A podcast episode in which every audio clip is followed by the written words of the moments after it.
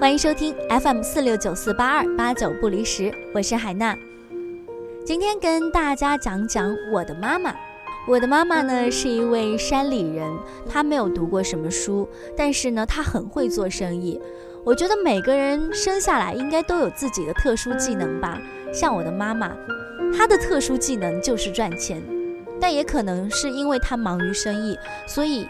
我一出生呢，就被他送到我的姨婆那里养，直到上了小学，他才把我接回他的身边。其实那个时候我蛮怨恨他的。我记得有一次在我姨婆家的时候，我妈来看过我一次，然后我以为她是要带我回去的，结果趁我睡着的时候，她又走了。当时我是哭得很厉害，为什么我的妈妈不要我了？为什么把我一个人留在这里？后来回到他的身边，才知道他真的是很忙。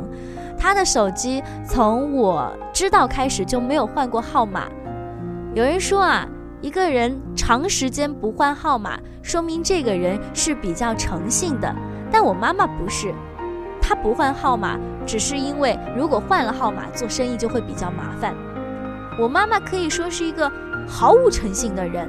我跟我哥哥给他的总结就是十句话里面有十一句是假的，因为他太忙了。他答应过我们很多很多的事情，但是基本上都没有实现。小的时候，大概是上初中的时候，有一次他答应带我去玩轮滑，结果又没实现。于是那一次我真的很生气，因为他把我一个人扔扔在我舅舅家里很久很久，但是最后没有出现。出现了之后跟我说今天不去了，又是一次，我觉得是一次是一次欺骗。于是那天我就离家出走了，在外面整整待了一个晚上。第二天回到家才知道，原来他们找了我一整个晚上。其实我妈妈很爱我，我知道她很爱我。他也可能觉得小时候给我的爱不够，所以等我长大了、毕业了之后，他很想弥补。在我谈恋爱的时候，他不会非常直截了当的跟你说“不行，我要拆散你们”，而是每天在我耳朵里唠叨，每次都会问我们俩的情况，然后呢再进行他的分析。直到我跟之前的男朋友分手了，我才发现其实。有句话说的真的很对，姜还是老的辣。我才发现，其实妈妈说的很多事儿都是挺有道理的。很多家长啊，我觉得最错的一件事情是，他知道孩子这件事做的不对，但是他用非常强硬的方式去跟孩子说，这样反而会激发孩子的一个叛逆心理。反而像我妈这样子，一点点的潜移默化，一点点的用事实。用时间让你自己发现你的错误，这一点我觉得是很棒的。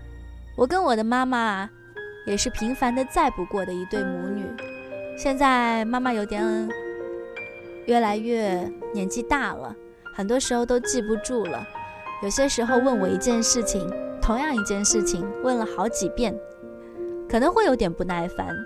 但是想想小时候，她教我一些知识的时候。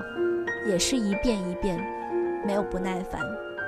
虽然小时候挺讨厌妈妈的，总觉得她很啰嗦、很烦，而且还不要我那么多年。